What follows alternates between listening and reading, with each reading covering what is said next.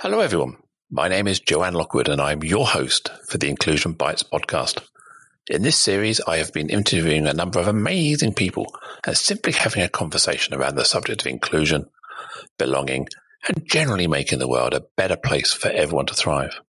If you'd love to join me in the future, then please do drop me a line to joe.lockwood at seechangehappen.co.uk. That's S-E-E, changehappen.co.uk. You'll be able to catch up with all of the previous shows on iTunes, Spotify, and the usual places. So plug in your headphones, grab a decaf, and let's get going. Today is episode 32 with the title Standing in the Middle and Feeling Excluded. And I have the absolute honor and privilege to be joined by my great friend, Tom Morley. Tom describes himself as someone who is compelling, cheeky, unbelievably expensive, irreverent, but at the end of the day, value for money. And when I asked Tom to describe his superpower, he said it is authenticity and turning up. Hello, Tom. Hello. Welcome to the show. It's good to be here. And um, that whole authenticity thing, you probably know this phrase. Once you can fake that, you've got it made. Uh, thank you for joining me. I know we've spoken many, many hundreds of hours over the last lockdown months, uh, but so it's been it's been great. We've finally been able to catch up and schedule this in. So, so Tom, tell me about standing in the middle and feeling excluded. well, first of all, I have to. Um, I have to fess up about the decaf because you and I have worked together. I know you wouldn't go near decaf.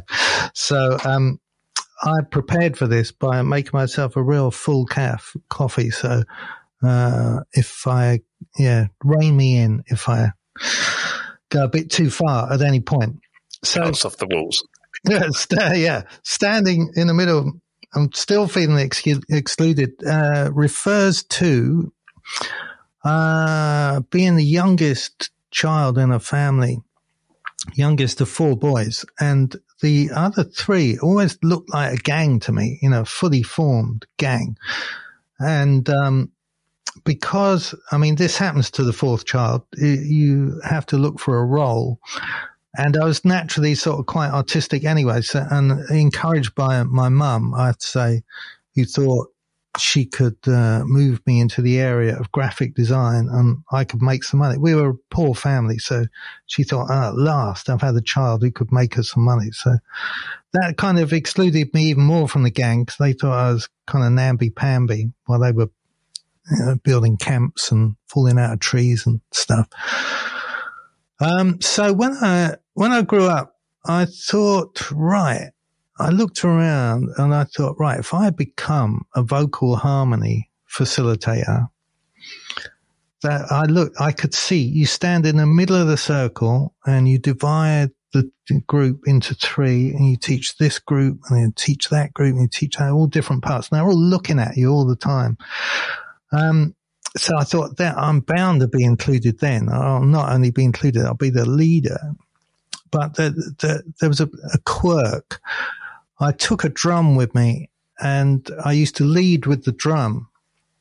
And then everybody said, Oh, great. That drumming thing was great. Uh, when you come back, can you bring the drums? And I said, this is vocal harmony. It's, it's, it's not about drums. Just 200 people, one drum, right? And me, the leader in the middle. They said, yeah, we love the drumming. Bring the drums. So eventually it was like, um, Polanski's the tenant, you know, when you, you kind of get moved to be this person that everyone wants you to be. So I brought 200 drums and uh, gave them out. They all loved it.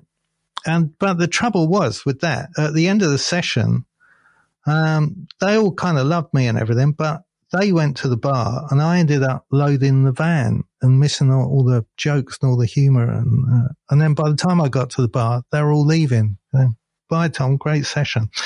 So I kind of discovered that I couldn't engineer physically a way of being in the gang. I had to kind of join the gang uh, by being. I mean, that's why authenticity comes into it in the intro.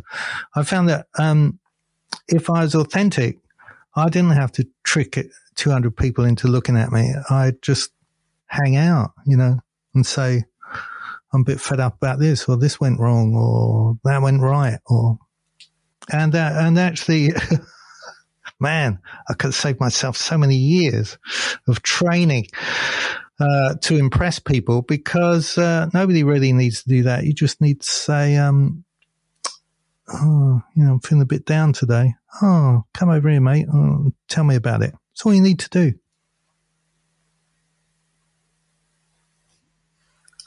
I love the way you said uh, that you, you were kind of you had this vision about this, you know, as you said, vocal harmony facilitator, and that sounds such a great role, vocal harmony facilitator. And I've never come across that, but it cast me back to the days as a as a young person. You know, we're sitting around the campfire, and you do those rounds. You know, London's burning, London's burning, and you all start at different times. And you try and yeah. get it that harmony going. So yeah. I really, I really t- took me right back to that point in my life and with, with some fond memories. But isn't it incredible sometimes that despite our best efforts, the thing we want to be proud of, don't relate to. They relate to something that you just, it's incidental, like your drum, you know. This is who you were this vocal harmony facilitator, and suddenly you become the drummer out of that. And it's like, almost yeah. like forcing you to be someone you weren't trying to be. Yeah, exactly. I mean, the, my, I mean, my brothers all, um, moved into the furniture business. They, made a lot of money in antiques. They were moving furniture all around the world, you know, and, and my joke was, well, you people, you get everybody and sit, everybody sitting down. Um, I'm going to get everybody standing up. So all my groups, I always get them standing up. Um, and then when I bought the drums, that kind of African wooden uh, drums with these beautiful hats on, you know, covers in this beautiful African material and string and they're really lovely things. And I'd turn up at these posh venues as the facilitator and the door people would say, Oh, are they the new bar stools? Um, you should go around the back, mate, and bring them in the uh, goods entrance. So again, I was, you know, and, uh, you know, they used to drive, well, they still do, you know, drive furniture all around the country. I, am not doing that. I end up driving these drums up and down motorways, you know, nearly going off. I, I mean, I could swap stories with them about how I was falling asleep at the wheel. I was meant to be jetting around the world, mm, you know, with uh, nothing but some songs in my head, teaching people vocal harmony. So, yeah, uh, yeah it's, it's been a disaster. So, do you think that people kind of labeling you as the tradesperson because you were you were the lugger because that's that's one of the inevitable things when you're the one that's setting up the kit, doing all this. You, you, almost like there's seeing you as the as the hired help rather than the the main course, aren't they? Yeah, I mean there, there, there is uh, there's an element of um, you know kind of prophecy in it uh, that what, what you're trying to run away from just follows you around. And like I say, um, when I don't try, then uh, I just connect with people anyway. But I've kind of burdened myself with 300 drums. I mean, luckily, just before, just before lockdown proper, I knew I was going to be working online because I could see it coming. So I, I unloaded the van and I've got it as a backdrop in my studio here, all the drums piled up. And everyone said, why don't you use green screen? But three days later, some vandals, uh, who normally just nick mopeds and set them alight in the uh, local churchyard decided to nick one and set it alight against our van. So it blew up in the middle of the night. And we got these messages from the neighbors saying, there appears to be a van on fire. it looks a bit like yours. Um, I hope you, hope it's all right but I'd taken all the drums out. So uh, maybe, maybe I shouldn't have taken them out. Come to think of it, I should have just left them in there, got insurance money, and then said to people, "It's vocal harmony from now on." Sorry. Damn, I thwarted my fate.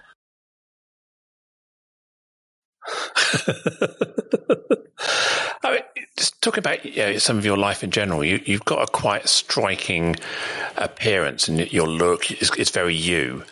Do you find that that's ever led you to be judged or excluded, or or do you find the opposite?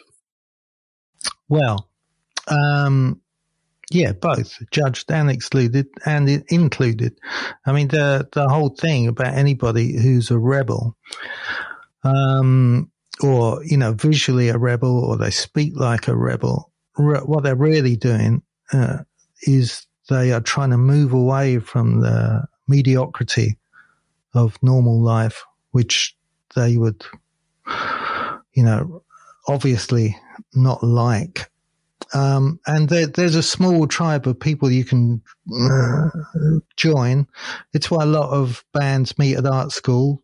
It's, uh, you know, when I first went to art school in the foundation year, I was dismally, um, kind of disappointed because it was just like an extended sixth form. Uh, I thought I was going to be with Salvador Dali and people, you know, kind of budding surrealists or Dada people, but they're all people going, yeah, I quite like uh, Magritte. I'm going to do my version. So, but then when I got to Leeds, Leeds Polytechnic is where I met Green and we formed Scritti Politti. That, that now they, they really were proper artists. You know, a lot of us, um, we were a whole kind of cohort of rebels. Part, partly because it was the freest course in the country. It was just like a big warehouse and you had to fight for space uh, with the second and third years, and so it was uh, it was a real kind of growing up. All the tutors weren't interested in us; they just wanted to do their own work. Except maybe someone like Jeff Nuttall, who's a situationist. He's dead now, but a lovely guy. And he would just come around and challenge us sometimes, say, that's rubbish. That's brilliant. Publish it. Why are you doing that? Uh, uh, so, um, yeah, we grew up fast there. And also nobody, um, nobody encouraged us to say, well, it's Monday. What are you going to do this week? That wouldn't, wouldn't occur to them. So we had to, we had to say, it's Monday. What am I going to do this week? I've got all these resources. Cause in those days, you could, you could get, uh, money to do crazy things from the college itself. We, we got grants from the government. We got our rent paid. We got, you know, so we were really free. I mean, we didn't know how lucky we were. Uh, uh, there was just a point in history when that was encouraged, you know, kind of creativity was really encouraged. Uh, and nobody said, what are you going to do with this when you leave? They just said, go and influence, you know, be an influence in the world, be a good influence, whether you're a sculptor, painter, performer.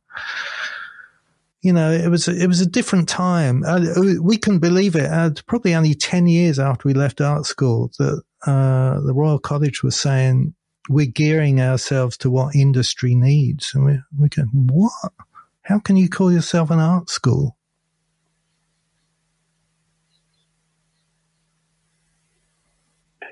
I mean, picking up on something you just said there, which I, I find really, really resonates, is this. Uh, you are not. You, know, you basically said you, you, can't keep everybody happy. You can't please everybody, mm. and it always resonates for me where it's better to engage one person than to have a hundred followers who aren't engaged. It's, it's, it's that meaningful connection that you want. So motivating and engaging your tribe, your cohort, whatever resonates with you is actually far better than trying to keep everybody happy. Because if you keep everybody happy, nobody's happy in my experience. At least you're better off with half the world loving you. yeah, well, uh, half. I mean, I've uh, I said to my wife, who, who, thinks sometimes I'm on social media too much. Mm. I said, "Well, look, I uh, I am ridiculously expensive. I, I, need to engage those people who are going to pay. Um, and they don't all know about me. So I will just tell the whole world what I'm doing all the time. 99% of people will hate me. 1% will love me. 0.0.0.1% will employ me, but they'll pay me so much, um, that, uh, it'll get us through the year just fine. And so, uh, yeah, at, at, first I wanted everybody to love me when I was a kid, but man, is that, you know, that, that, that's a fool's, uh, uh, what is it? Fool's, fool's game. Errand, well, yeah. People do it. Fool's game, um, yeah. It's an unwinnable game, isn't it? You're it's an unwinnable that, game. Yeah. Um, yeah, it, and, uh, advertising will suggest you can do it if you buy this product or or buy into this brand or you get this and you get that and you get that and then, and then everyone gets to 35 40 they're absolutely exhausted and nobody cared anyway you know yeah i think one of, one of the things i hear a lot of people talk about in the inclusion world is that this this, this deadlock of feeling like you have to include everybody. How do we include everybody in this? And I think in order to break that deadlock, you have to recognize that not everybody it, it, can be included. And as long as you're fair, you're respectful, you're giving people equality of opportunity and you're giving people dignity, then there isn't really a lot you can, you can do fairer than that. And some people may not be suitable. They may not have the capability, may not have the interest. And I, I, I say it's perfectly valid for a brand to say, I cater for very thin, affluent women in our sportswear line. And this hmm. product isn't for you. In the same way that when you're an artist, you, you produce music or entertain, you know full well that not everybody is going to be happy with that. And you go, well, fine, that doesn't matter. I've got, I've got people who love me for what I am. And that's, that's the authenticity side, isn't it? Yeah. And I think that, uh, uh, what you're describing is, is a kind of utopia where um, the brand that caters for the thin, uh, affluent white people uh, is kind of seen as such, as that is a very small minority. And the rest of you, we're doing your clothes over here, your style over there, and there's no judgment between them. However, um, it's set up differently. Uh, and advertising probably understands psychology more than most. So it's the whole thing about FOMO is uh, has just got crazy now. So I mean, it, it, when when they started airbrushing photographs long before Photoshop, when they used to airbrush photographs with a real airbrush, you know, in a proper lab. And it would take hours, hours and hours to extend a model's legs or bring their uh, hips in or something. Now, of course, everyone can do it on their phones, but they spent a lot of money doing that and in a deliberate way to exclude people, but say, um, However, you won't feel excluded if you buy this product or you get on this diet or you follow this plan or you, so, so it's all, um, I mean, the, the whole of Western culture is based on exclusion uh, deliberately so it can sell as products and division, divide and rule. So it, to be a rebel and why people end up in art schools or communes or bands or gangs even you know it's so it's to try and get away from that uh, manipulation and say no we're setting up an alternative camp over here but the tr- trouble is as jamie Wheal talks about this um, in a much more eloquent way than i do he says there's four stages there'll be andy warhol's factory proper you know, or Studio 54 proper. And then, uh, and then it gets kind of watered down and, and, a few more people are allowed to get in. And then it becomes something where you can go, Oh, I'm drinking out of a glass that Whitney Houston might have drunk out of on my stag night or my hen do. And, um, and then it just becomes commercialized. So every rebel outpost becomes commercialized eventually, but you just then have to move on. The, the, the concern I have for this country, the UK, with uh, Brexit and the kind of shutting down of funding for a lot of projects, both science and art projects, because we can't get uh, European funding anymore, is that the more sensitive rebels who would need, or the more, more sensitive artists, I'll stop calling them rebels, uh, creatives, um, who would need uh, the support of a group and the support of a group that had maybe premises or kind some kind of infrastructure that you could join with all those being destroyed. So, um, you know, like, uh, kind of local theatres can be sold off to become luxury flats. I, am completely neutral here, uh, politically, but, um, so that's going to happen. Uh, it's going to happen because of Brexit. It's, be, it's going to happen because of COVID. So consequently, people who would have benefited from those local resources, arts resources, are going to have a harder time now. I'm kind of lucky. I, have built some resilience. I've learned some CBT techniques. Uh, uh, I, I, have my kind of gang, and um, I'm recognized as such. But it's taken decades for me to get to that position. I feel really sorry for for young people who are coming through, and uh, there isn't really a, a lot to support them. As I said, you know, we we got grants that we never had to pay back, and that and that was hard enough. But to um, I don't know how the uh, the arts in this country are going to survive. I, I think the spirit will survive, but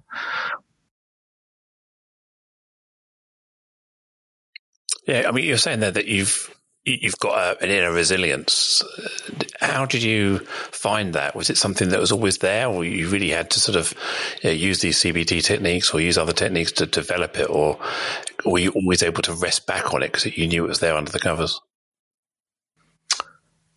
I think I had to have three nervous breakdowns, which kind of relied on being depressed for a year each time. These were about 10 years apart.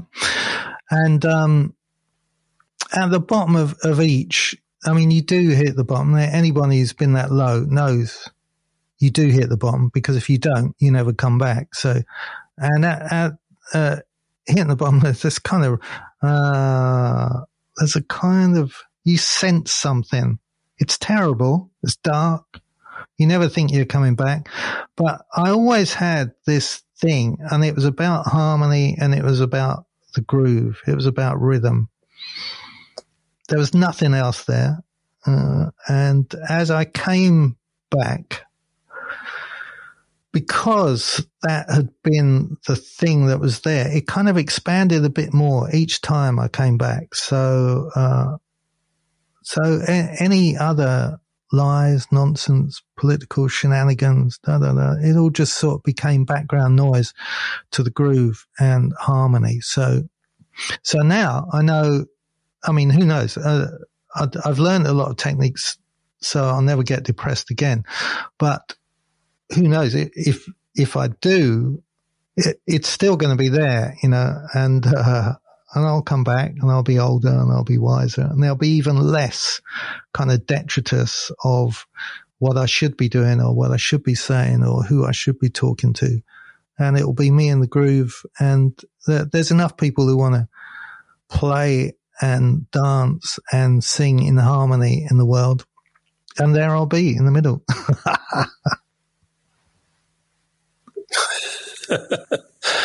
creating the groove and the harmony. Yeah, and, uh, really. Yeah, leading, leading the leading the. Uh, yeah, absolutely, and I'll do it authentically uh, because it's now. You know, if it, it's almost like I'm a hologram of myself built of groove and harmony, and uh, there's lots of space, um, and it flickers a bit sometimes, but uh, that's all that's there. You know, And when I first did it, there was a per, there was a kind of scared person in the middle going, oh, I hope everybody loves me because uh, I'm making them feel so good and their bodies are getting flooded with chemicals and they're all feel good chemicals and you know. So I, so I knew the I knew the formula to look like the magician but really I, I was the Wizard of Oz. Uh, you know now I'm just a wizard. You know my own wizard don't look behind the curtain. yeah, well, well there, there is no curtain. You know, that, that's the thing. They they burn.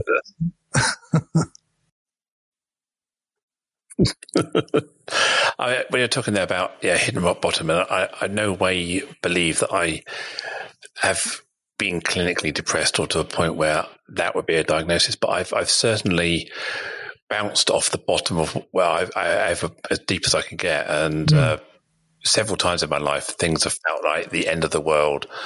Um, four or five years ago, I was going through a phase of my life where I couldn't get out of bed. I was breaking into tears all the time. I hadn't, I couldn't plan more than five minutes ahead, sort of thing. What yeah. do I want to do later? Well, I don't know. I'm not sure what I want to do now, kind of yeah. thing. And it was, yeah. I remember laying in bed with, with the world just going round and round in circles. There's no answers, no get off. There's no way of solving any problem. And I, I remember waking up one morning and just saying, I am. I'm good enough. I'm mm. valid. Who I am is okay. And I didn't need to answer all the questions that were going around in my head. I, I almost like said, well, I'm not brushing them under the carpet. I'm just saying I don't need to answer that because I am. Yeah. I don't justify that. And, and that, that was what got me out of bed. And I, and I think that that experience four or five years ago unlocked on a resilience which I probably had all my life, but now I can fall back on it consciously, knowing that it's there and it's there to save me, if you like. And I, and I, I think when COVID hit last year, for me, it was just a case of, okay, have my cry, have my readjustment, have my pity party for a few days. And right, okay, what's my technique? My technique is going, right, I've done this before. I can mm-hmm. do it again. And okay, I appreciate that's a privilege that I have that many people don't, but I was able to bounce back knowing that I've, I, I, was, I could do it because I believed in myself and I, I, I magic stuff out of nowhere. I can do it again type thing. So that's, that's kind of the resilient techniques I use. And it, it's amazing how you can almost do that on a, on a day by day basis because we all go through these little micro highs, micro lows that we don't really appreciate. And I think I, I mentioned to you earlier that this week I haven't had as many sales calls or raised as many invoices as I had the previous week. So therefore my brain is telling me that I'm, I'm less happy because all those chemicals that were making me feel euphoric last week have disappeared this week. So I'm crashing and burning. So I just got to look myself in the mirror and going, nothing's changed. Nothing has changed in the world. Yeah, yeah. You're just going through this down cycle and you just got to ignore it and bounce off it and go, right, next week I'm going to feel great again. And it's learning that, isn't it? And, and knowing that, that that bounce back ability will happen if you keep on. Yeah, and, and I think we are speaking, and I just want to be clear here that w- both you and I are speaking, you know, living in one of the, still one of the richest countries in the world and we're professionals and you know our houses are not going to disappear. Um, there's there's going to be water in the tap, uh, and the kettle's probably going to work. So um, so we have the luxury of saying, well, if I get depressed, uh, I will still have a roof over my head. A lot of people don't in the world. So, so I wouldn't say um, my formula of having a breakdown is going to work for everybody, nor would I recommend it. But um, it does uh, as you say, it does. And we have the luxury of reading books about saying just be in the present. And actually, it, it, sounds like what you're talking about. And I've talked to my wife about this recently because sometimes I get um, visited by an avalanche of regret. And then I just I don't process it anymore in the kind of CBT way, which I'd have to sit down for three hours and do all these exercises. I just go, yeah, well, that's, you know, who's that for? Who's that avalanche for? It's not affecting anybody else. Um, it's, it's in the past. you know, who's, who's, who's kind of in charge of this? And I just go, well, thank you, Avalanche. Um, I'm just going to listen to the birds singing. And really, it's not avoidance. It's not spiritual bypass. It's just a choice to go, well, yeah, all that's going on. It's going on for a lot of people all the time.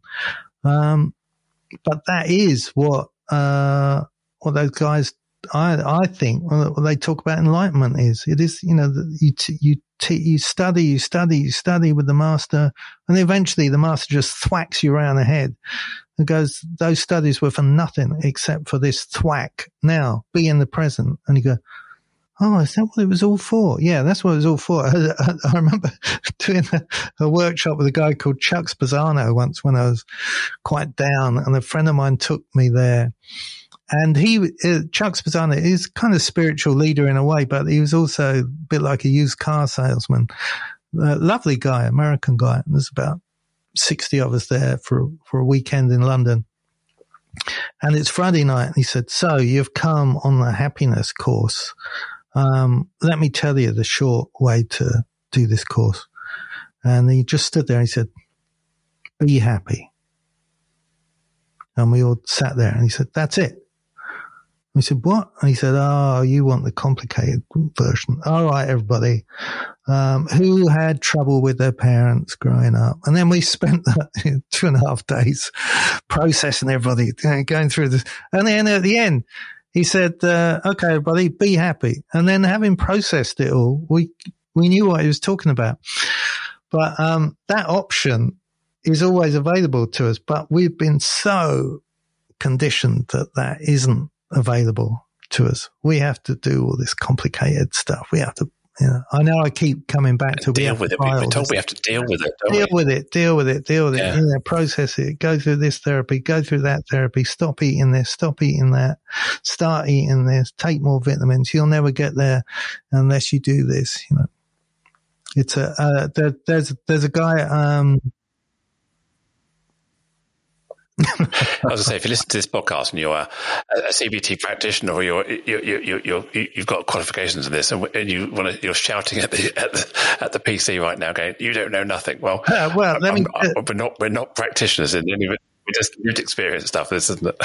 CBT has saved my life. Uh, I, I, I really, I mean, if you look on my, um, on my website, you'll see something called the, the seven step remix process, which is, which is CBT made funky. Uh, and really, I did process everything for six months, every day, every day, every day until I processed, uh, a lot of what we, we then called, uh, mind talk. You know, they call it self talk, monkey mind chatter you do have to do it. But the, but the annoying thing is you do have to do it. But then, uh, you get to a point where you go, Oh, I didn't have to do all that. But you have to do it in order to get to the point where you think I didn't have to do it. It's, it's, uh, it's like the, as I say, you so know, you achieve mastery you yeah. get to the practitioner phase, don't you? Yeah. Yeah, exactly. Yeah, you have. Yeah, you become the master of that of that technique, and therefore, you, yeah, go direct to the end. You know, yeah. you, you, have done the graft, you've you've done the wax on, wax off, and the uh, all yeah. the sort of things. So you've become the sort of like the uh, yeah the the Jedi or or the uh, um, the dojo master or something, whatever you are. Yeah, you, have done the time. I get that. Yeah. yeah. and then when you get there, you um you think, oh, uh, but everyone said enlightenment was uh, w- when everything would be fantastic all the time, you know, and you wouldn't have to worry. You wouldn't get any bills. You wouldn't. It's not. It's it's you know, yeah, you feel you're there, but um, you're living in the real world, and that's. I, I often say to people, you know, run the business and brand in your own business. It's it is um, far tougher road to enlightenment than sitting in the Himalayas for 20 years, you know, letting your beard grow or I don't know what the equivalent would be for a woman, but you know, just kind of not looking after not, yourself. Not shaving your legs for a couple of years, probably. yeah, we're going to get into trouble here. Um, so yeah, but I mean, but basically not kind of tending, uh, your body in any way but just kind of concentrating on the inside, the inside, the inside. You know, that's not what we're here for. What's, what's the point of living in the world if you're not going to live in the world? You know, you can, you can get all that mm. when you're dead, uh, all that thing thereafter, you know, and, and we're here to influence each other. I mean, crikey, the, the world would fall down if we all, uh, just went meditating. Well, actually it wouldn't. mm. Let's all go and meditate in the Himalayas and let the animals get on with it. I think that's probably the answer. It might have a, an impact on Gillette's uh, stock price if we did that. yeah, one, well, good. Going to be shaving their beard off for a while. Um,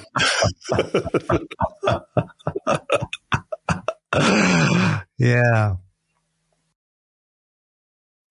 So we're a year into lockdown. You know, we, have 23rd of March is, is, kind of in the UK when uh, we, we, got the uh, the broadcast from Boris telling us that uh, to stay at home, protect the NHS, and save lives. When that all, all started, mm. almost a, yeah, only a few few weeks away from that, that anniversary. So you were your your business, your life was kind of based around being present in rooms full of people, facilitating, enlightening, empowering, activating people, and that must have been a real kind of nudge or knock that you you you found a year, it's a year ago.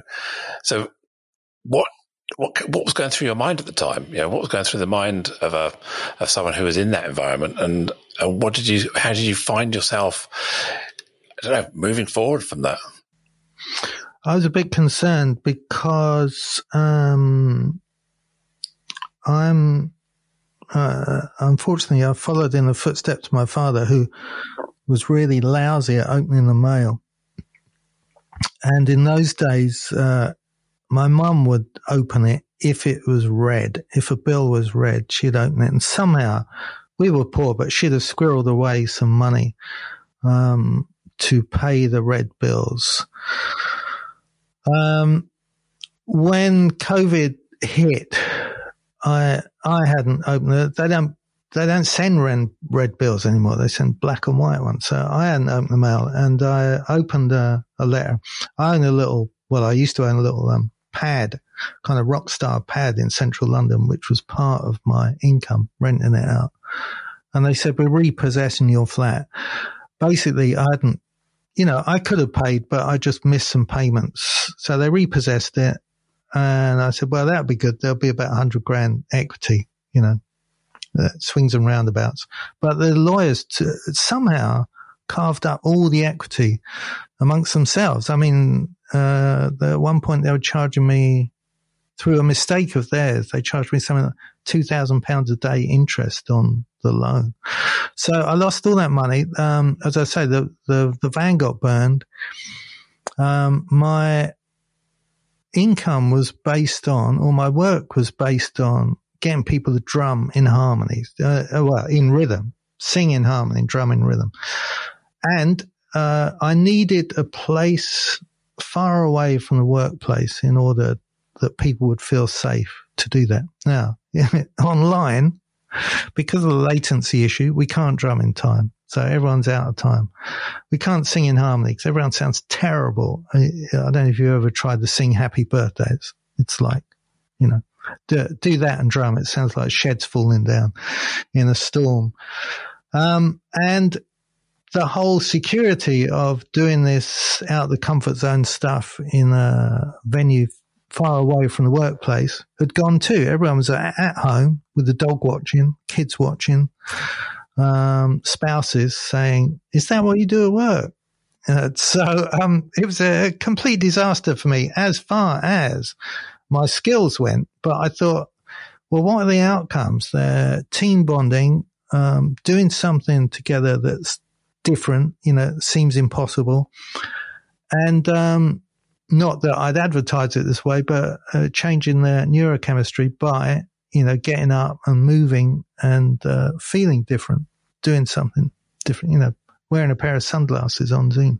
It's really simple stuff. So I just started playing their music um, from my laptop, which at that time was a 2015 MacBook and sharing my computer sound and getting them to dance and uh, and move and bang two pens together or sticks. Now, because they're all muted and they're only listening to music I was playing them, they heard the music. They heard themselves playing along to the music, so they were in time. And the amazing thing was, and this was the paradigm shift for me that kind of has sustained me through this year everyone's out of time together. So if I play them a track at 130 beats per minute, some people will be putting their hand in the air, some people will be putting their head back, some, you know, so it's, it's been a kind of choreography that would have been insanely expensive to, uh, design as a theatre piece, but it's happened by chance. So that is very exciting. It's very exciting to facilitate and it's very exciting for them to be part of. So, and I can do that globally. I, you know, I do global events. I don't have to drive anywhere. Um, you know, the biggest uh, journey I do is from the kitchen to the studio, which is on the third floor, carrying two wooden spoons. You know, so I do charge for transport and equipment, but um, that is, you know, it. I, I, can do these kind of universally uh, successful events, and everybody says, like as before, where I started, that drumming session was fantastic. They're not playing any drums. somehow it's because I've got drums in the background and I might play one drum, although now I tend to just play, uh, chopsticks or something and get them to play. But there's drums on the, on the tracks. I play them. Um, so I, so as far as I know, this wasn't in your question. uh, You know, that is the beginning of it, but the end of it is, I think, um, when Boris kind of announces we're coming out of lockdown, as they're starting to do now, the main thing I hear from people, not just in the business, but from everyone, is kind of anxiety because they know it's not going to be the same going back to work. Everything's the same and everything's different. And if we're talking about inclusion here um, and exclusion, everyone's going to be thinking, you know, what is the right protocol? Do we go back? And it's almost like uh, a bereavement.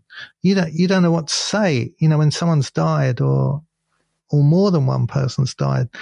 You know, what do you what do you say when you get back to the office? And the office is exactly the same. The coffee machine's in the same place. The work is the same. Um, it's we we are going to go through something. Well, and uh, that we've never been through. Uh, I suppose it will be like uh, the end of the war in a way, the Second World War. My mum and dad met in, and my, my grand told me a lot about the war. Um, it's going to be like that. We're, we're, we're going to go, oh, we're back. Uh, now what do we do? So, I, and my managers are encouraging me to, which I'm designing now, you know, kind of not calling them rituals, but exercises that we can do back in the office to do with checking in, you know, forming a circle and, um, just ways to sort of reintegrate ourselves into the workplace. Cause it's going to be massive. It's really, uh, one of the biggest things of, of this, well, of this century so far. It's got to be. Oh, I completely agree. And even before we get actually step foot in the workplace, we've got to get to the workplace. Sitting on the train for two hours with a mask on, because I, I, can't see masks disappearing overnight. There's still going to be some restrictions. You know, even we're going to be cautious about walking too close to each other. We're going to be cautious on escalators. But we want to pack ourselves on the Waterloo and City line anymore, nose to nose, bumper to bumper. Are we going to be cramming ourselves in pubs anymore? So I think we've kind of got used to having space around us. And are we ready to sort of give our personal space back and share it again? And I think there's, there's a whole load of anxieties, as you say, that, are yet to come. And I think any workplace that isn't starting their workplace workforce planning around reintegration, um, hundreds of thousands of people have been onboarded into into an organization where they've never met the people and they've never even been to the physical office. So there's a whole load of people out there that we need to bring, make part, include. Um, will we have screens up still? The, the, supermarkets aren't going to suddenly take down all the perspex on the 21st of June. The banks aren't going to suddenly change this. We're not going to get rid of all of those hand sanitizing machines everywhere um, because there'll still be this risk of return. You know, we're, we're not out of the woods. We may have been vaccinated, but we don't know what's going to go on. They even talk about potential flare up every winter. And every winter, we're going to have to have some level of social distancing, mask wearing, sanitization, hand space, face, whatever we want to call it, for the foreseeable until it becomes a part of history and it just eventually just faded out. So yeah, I, I completely, I completely get it. You know, workforce planning, uh, the work, you know, the, how we transport and, and travel, uh, how we socialize, everything is changing. Cater with that with the yeah, the pressures uh, women have found working from home. You know, there's a lot of gender inequality in the workplace. Working from home, there's a lot of social divide around internet. Have not have internet technology, not have technology. There's a whole load of different experiences people have. have.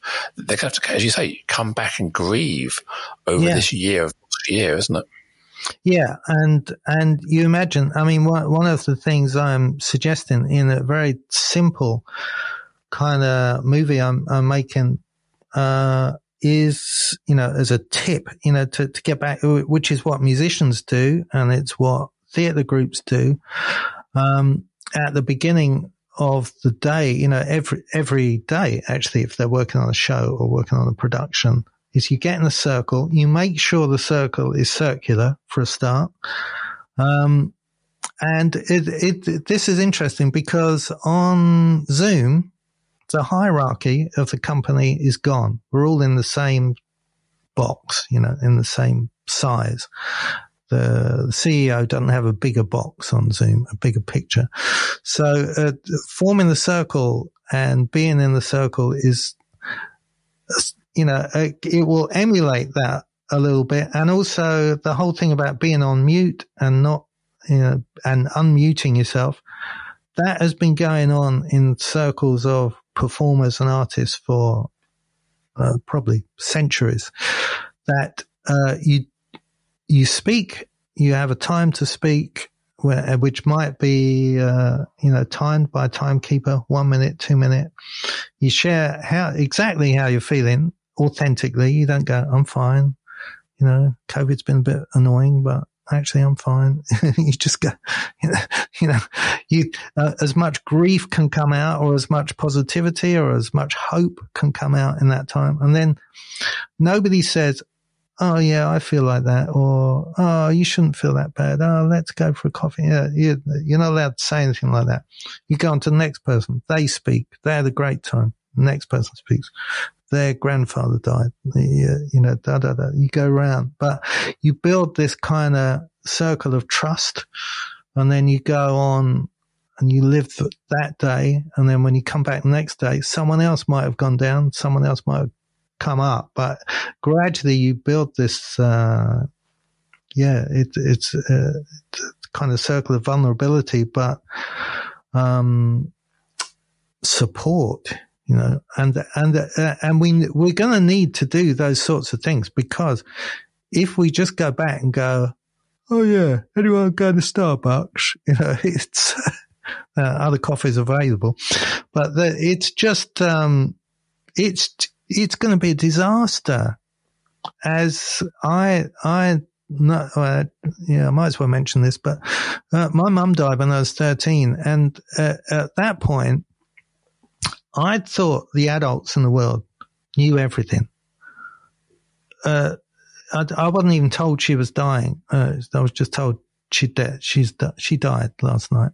Sorry to have to tell you. Um, and nobody knew how to cope with it. Nobody phoned my school. Nobody. If her name was spoken, people got embarrassed. Um, I mean, it, it was it, it was like living in this crazy world all of a sudden where nobody knew anything. That the, the, the illusion that adults could run things was taken from it. And I think if we try to go back to work and we don't acknowledge, like we didn't acknowledge my mum's death, if we don't acknowledge uh, what COVID has done, even to the point of, you know, simple things like you're saying, like not being able to get into high heels anymore because our feet have expanded. And that's just the men. You know, the, the there'll be all sorts of things that we can't do anymore or don't want to do anymore. And we've got to talk about them and we've got to restructure accordingly because this is the paradigm shift that Extinction Rebellion were talking about, where everyone said, that can't, that, don't be crazy. We can't stop the planes flying. We can't stop commuting. You're mad, you people. Think of Pauline on the checkout. Think of poor Pauline, uh, you know, not being able to get the work. Pauline hasn't gone to work for a year. The, the world hasn't ended, you know, so it's been delivered to us. We can, we can now change. Will we? You know, that would be, I would love that kind of inclusion to go, yeah, all right. We're all in the same boat you know, the Tories talk talk about it as if we are, but we're not. We're not in their posh, posh boat where nothing changes for them. Now, like I said, uh, completely uh, neutral politically, but they do rather annoy me sometimes. So uh, let's all be in the same boat and let's say, yeah, this is an opportunity. We didn't see it coming. Uh, let's change. I mean, they're already taking apart all the jumbo jets. So we can't go back to that kind of uh, flying around the world all the time because we're scared of hitting the wrong button on Zoom. So we'd rather go to a meeting. You know, uh, we've been trained. We we're returning to a completely different world, and we have to acknowledge that, and we have to work with the advantages of it. Oh, certainly. I mean, I'm when I talk to a lot of my, my clients and customers, they're there's a lot more emphasis on storytelling, you know, lived experience, understanding people, people being uh, vulnerable, and it's it's it's accepted that people can be vulnerable now because, as you say, we've all lived through the same storm. Our boat, some some of us have engines, some of us the sails are broken, etc. So we're in different boats, but we, we, we have got this kind of shared experience where we know that what, what's going on in someone's mind. We, we can we can very easily say when we meet someone online or wherever that how's it going for you? How's lockdown been? So we've got this common theme. Other than the weather to talk about for the first yeah. time in British history or the war, um, so I think it is. I think it's really important, as you say, to keep telling these stories, not let the, the dead die in vain, not let the people who have suffered suffer in vain, yeah. not understanding the social inequities, you know, the, the impact of uh, social, low social economic groups and their susceptibility to dying of COVID because of the environments they're living in. We've got to unpack this. We've got to put it on the table and say, well, this now we shall not propagate this. We've got to learn from this. And that's, I, I'm hoping that the population, the people will tell these stories and we won't let, if you like, the, the ruling class, the government, the privileged try and revert us back and uh, to where we were and just tell it, oh, forget about it. We'll just carry on. Here's some cash. Get on with it. Yeah. I hope we do put a stake in the ground and say, no, we're not going back. Let's, let's, let's keep what we've learned, tell those stories. Um, because if yeah, we don't, all we've done is people have died for nothing. Yeah, absolutely, uh, and and we can tell those stories in different ways. I, I, recently saw, admittedly, on social media, it was just a meme, but it had uh, had the, the the the nations who'd done best in uh, in COVID times, uh, you know, as far as protecting the population and the nations that have done worst.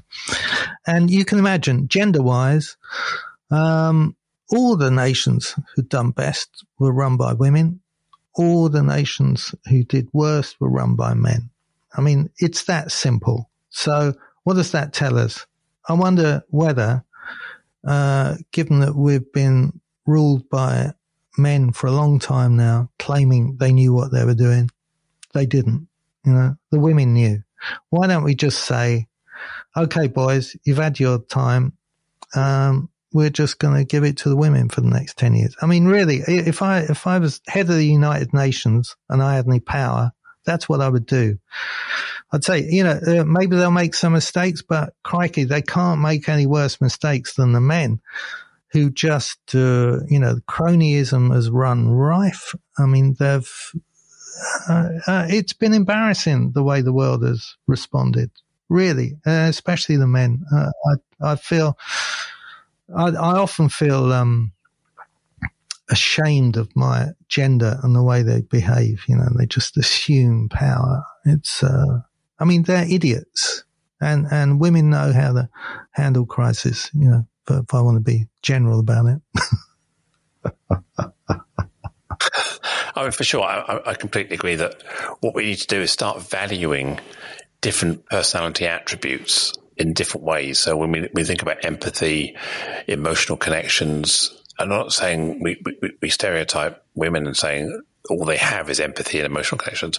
What we're saying there are fe- what we would consider feminine traits or what we consider masculine traits. And we always seem to value masculine traits and, you know, big, loud, boisterous, overly confident tends to rule the world. And what we need to look is, is look at the meritocracy, look at what makes up the meritocracy, yeah. look at what makes someone valuable, and start to value different attributes and skills that many men have, but they're they're they're they're they're, they're often uh, submerged because they hide them, they cover them in order to fit in with the in, with their colleagues. And there are f- skills that women have that are valuable and sometimes they, they, they mask them in order to fit into the male world. So I think by looking at the different elements of meritocracy, looking at different personalities that people have, they're really analyzing what skills and we need in the roles of business leaders, politicians, world leaders, whatever that may be. Mm. And, and we, we don't try and make this gender bias balance saying, well, men had it, men tried it and got it wrong. Therefore women have a go. What we need to look at is what are the best attributes of the leaders that we want to see and, and, encourage those behaviors in our in our in our children we nurture that through schools and we create that environment where we're breeding better more rounded human beings that aren't necessarily categorized by gender or by race or by color or whatever that may be and that, yeah. that's the, that's the challenge of building this equitable society with yeah, social justice right. isn't it I'm being too uh, black and white in, in, talking about it in gender terms, yeah. uh, but uh, I sometimes have to play the devil's advocate to, to get the conversation going. But the, but you're right. Uh, but it's so if we take Jacinda Ardern, you know, uh, on one kind of uh, end of the spectrum about how to govern, where she says, "Well, GDP isn't um, the main thing of New Zealand." That's not what we're going for. We're not going to go for continuous growth, which is the basis of capitalism. Um, she says we're, we're going to go for the, the emotional well-being and the health of the whole population. You know, that is seen as revolutionary. Well, it's not mm. really, is it? If you were to run a tribe. and then on the other side, you have these pantomime dames, you know, Boris and, uh, what's his name? Trump, know, who, who could not be um, more exaggerated uh, examples of stupidity, greed, vanity, and absolute kind of desolation as far as emotional intelligence goes. So we have these examples now. And uh, yeah, and you're right, they're not male and female. They're just uh, attitudes really to, to getting things done. I mean, it's all politicians do. Yeah. We give them their money, they get things done, or they don't get them done. So, um, so I think you're right, but let's look around and let's not go, oh, let's draw a line in the sand. COVID's gone. Hooray. Let's all have a party. Let's have a, you know, history. What's it, what was they talking about? Festival of Brexit. Yeah. Let's get a street party, put, put the big tables out, get our flags out and, and yeah. sing Rule Britannia. Because yeah, and let's, not what being, let's stop being negative and mentioning COVID and, you know, the hundreds of thousands that died, you know, through mismanagement. I mean, it it it it will happen. You know, it will happen. They'll try, but but we must resist. Yeah, we must resist. Um, can I put you on the spot? I mean, yeah. I, I, when I've listened to some of your gigs and been part of some of your gigs, I love the simplicity that you say to people about how anyone can play a tune. Mm. And you say this little phrase, and with the phrase, you, you you, you, you tap the rhythm out of the baked bean can with a couple of chopsticks. Do you have your chopsticks and the baked bean can handy and just tell oh. the audience, I love you and don't you forget it and how to bring oh. that tune to life? Well, uh, yeah, given that you can edit this, I can do it. Um, let me see. Right, so this is, the, this is the pause.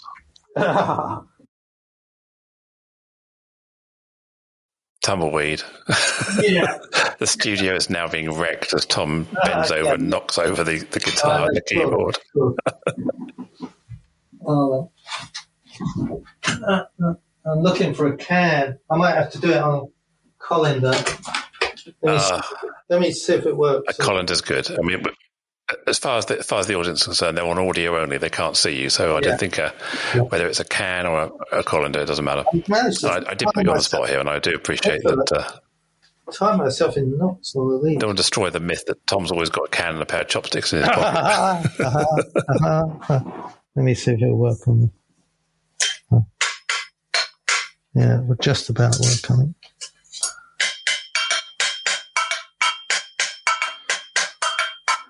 Yeah, I can do that. I can do that. Um, do you want me to still pretend it's a can, or shall I say it's a colander?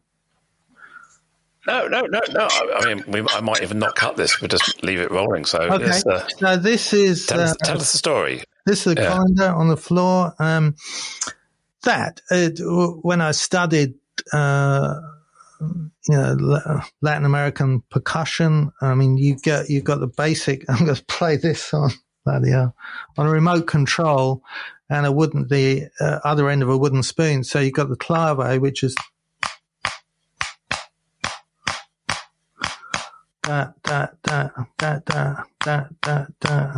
which is the basis of a lot of um, carnival music.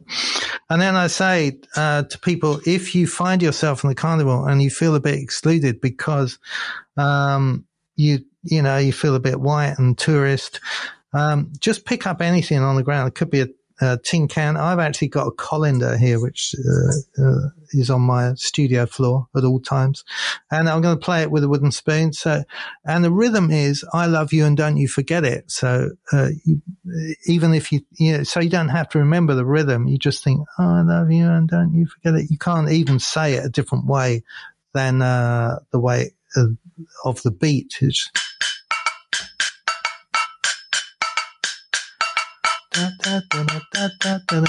I love you and don't you forget it. So if you put that with the clave, um, then uh, you've you've pretty much got a carnival. Uh, you just need a bass drum underneath. Doom, doom, doom, doom, do do do do do do do do do do do do do do do do. I've got hundreds of people playing that, thousands over the last year, and um, and I've also got you know, with parents playing it, I've got their kids watching, and I say to the kids, you know, kids, when when your parents say they're going to work and they're doing serious stuff, this is what they're doing, really. I love that. And then I just get the kids joining in, playing buckets and uh, and the other day, I said, again, it was, it was a you know corporate team building gig. Uh, everyone was standing up because I get them standing up, and I said, "Do you know what? We're all missing going on holiday. Bring something to the screen that reminds you of holiday." So they're bringing goggles and masks and snorkels, and then the, the, the kids always end up sort of crowding in. They can't resist it. Um, so one of the, the, this little girl, she must have been about seven years old. She started doing the crawl. She put these goggles on and she was doing the crawl in the air. And um, her dad, uh, who's this big guy, he picked her up. So she was kind of horizontal in the air doing the crawl, but doing it really well. I mean, she was a dancer. This girl, obviously a natural dancer. So I just said to all thirty of them, you know, the board and everybody. I said, okay, buddy, let's do the crawl. You know, so, so they're all swimming in the air and they were bringing things like suntan lotion and, you know, hats and you know, all sorts. Uh, I said to them, see how many pairs of sunglasses you can jam on your head. So some people were wearing five pairs of sunglasses, you know, and that began with uh, them just uh, me saying, why don't you play this rhythm? Da, da, da. Turns into this circus of creativity. And I know, you see, the, the thing is, I've been doing this so long, I know that's not far from the surface in anybody. Uh, it's dying to come out, and it's it seems especially dying to come out in lockdown. So um, I've just had a whale of a time this year, and and uh, to to be honest, I'm quite concerned about going back on stage because I, I can't even if I see someone in the back row, it takes eight, you know, who really is a good dancer, it takes quite a lot of kerfuffle to get them on stage. On Zoom, I can just spotlight them in a second, uh, or if I'm working with a spotlight, uh, then I just go spotlight that guy. You know, damn, let's bring him. I don't, I don't even whisper it. I think because I can see their name. Bring Joe to the stage. You know, Joe and his daughter, and uh, they become stars instantly. And what does that do to a team who are used to going uh, on away days and having gala dinners and getting indigestion and staying up too late and pretending they haven't got a hangover because they're tough. You know, all that is gone.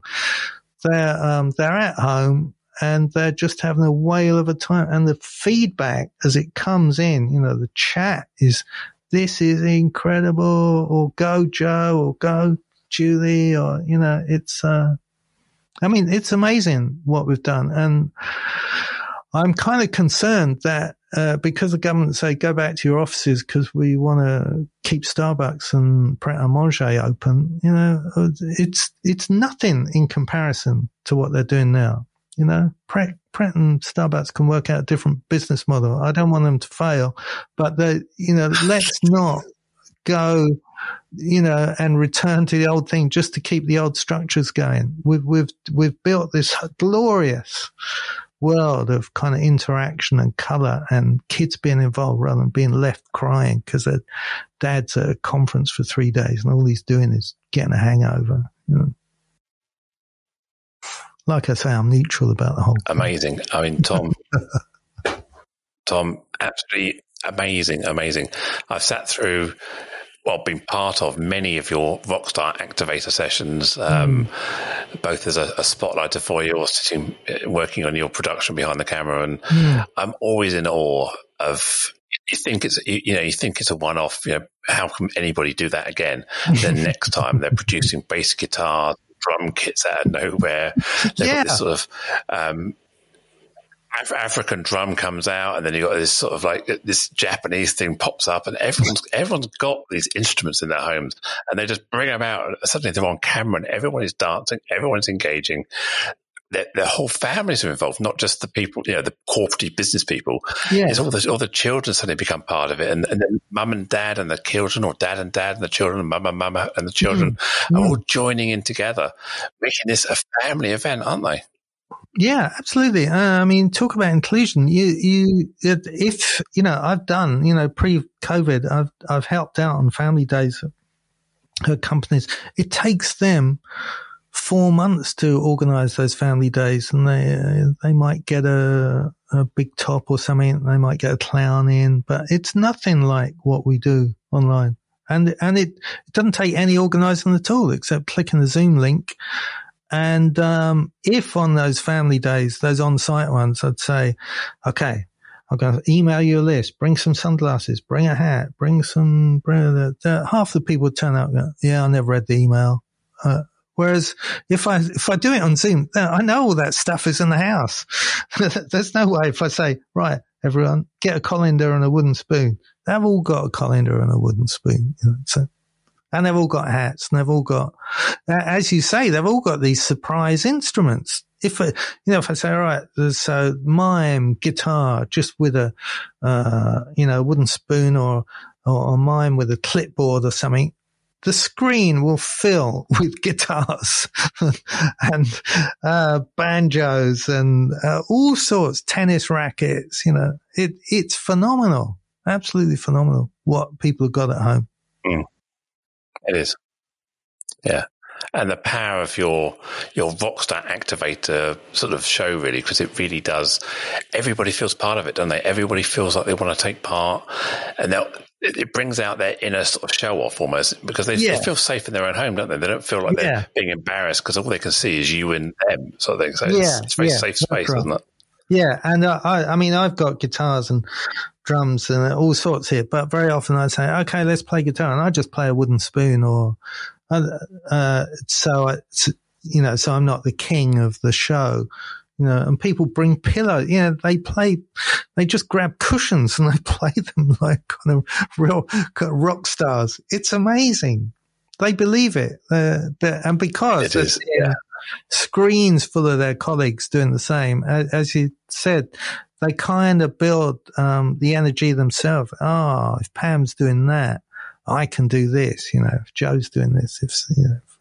So it's um, they're trying to outdo each other and outshine and out out guitar each other, aren't they? It's it's rivalry and everything is going on. I, I, don't even think it's that competitive. I think it's ah okay. So it's more like permission. Oh, I see. We're allowed to do this. I don't think they're trying to. I don't get the sense mm. they're trying to beat each other. It's like ah okay then. I I get it. It's cloak time. It's uh it's kind of that whole thing about the shades I just discovered. Um, yeah, well, you seem to have two pairs of shades there. Why don't you get them both on? And then I, if I put five pairs of shades on, they're all, yeah. Oh, right. It's kind of insect time. It's, um, uh, it's, it, it's just outrageous what happens. Uh, you couldn't, you couldn't, you couldn't do it in the creativity workshop if you planned it. It's just play the music, you know, play the music, play it loud. Their, their, their systems are good or they're wearing headphones or, and they just get really excited. It's like being at a gig. It's amazing. Fantastic. So, how can people get in touch with you if they want to find out more about you, your Rockstar Activator program, or, or just generally saying hi? How do they get hold of you? Well, my name is Tom Morley, T O M M O R L E Y. So I'm at tommorley.com. I'm all over the internet as well. If you were to put in Tom Morley drums into a search or Tom Morley rockstar, you'd find me. But if you come to the website, then you can find everything, all, all the tags, all the, and you can email me from there. And also, that email will also go to my managers. So if you're thinking, yeah, this guy sounds a bit weird, but he organized? The, the, if you email me, it'll go straight to them. And if you say, yeah, well, I just need a price to take to a meeting, you'll get it within an hour. I mean, you don't have to say it in that voice. You can say, I need a price to take to a meeting. So we cater for everybody.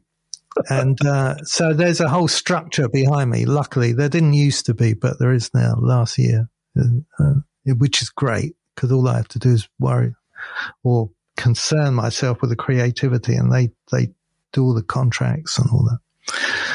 Uh, they just send me some money every now and then. Yeah, you you do rhythm and groove. Somebody else does yeah. invoice and yes, finance. That's the way it should be, isn't it? yeah, yeah, yeah. And they do it really well. I mean, it's it's a great formula. I wish I'd learned it forty years ago, but there you go. Well, a huge thank you. Um, it's been an absolute honour and privilege to uh, spend another hour and a bit's company with you. Um, I know we get on and we, we talk often, but this has been inspirational. I've learned some stuff about the I Never Knew before, and I'm I, and a huge thank you to you, the listener, for tuning in and keeping up this far, uh, please do subscribe to keep updated on future episodes of the Inclusion Bites podcast. That's B I T E S. Tell your friends, tell your colleagues. And I've got a number of, well, as I say, more exciting guests. I'm not sure we can get more exciting than the guests we've had already on, on the show, but I've got loads more guests lined up that I'm sure you're going to be inspired by over the next weeks and months. And of course, why don't you come on the show? I'm sure you can be inspirational and I'm sure you can bring some, some insight into your own world. So please do let me know. Uh, welcome your feedback, your suggestions, how we can improve the show. So email me at joe.lockwood at seechangehappen.co.uk. Um, that will come to me. I won't be passing it on to my manager or anybody like that. You'll get me with that email address, guaranteed. So my name is Joanne Lockwood. It's been an absolute honor and a pleasure to host this podcast for you today. Catch you next time. Bye.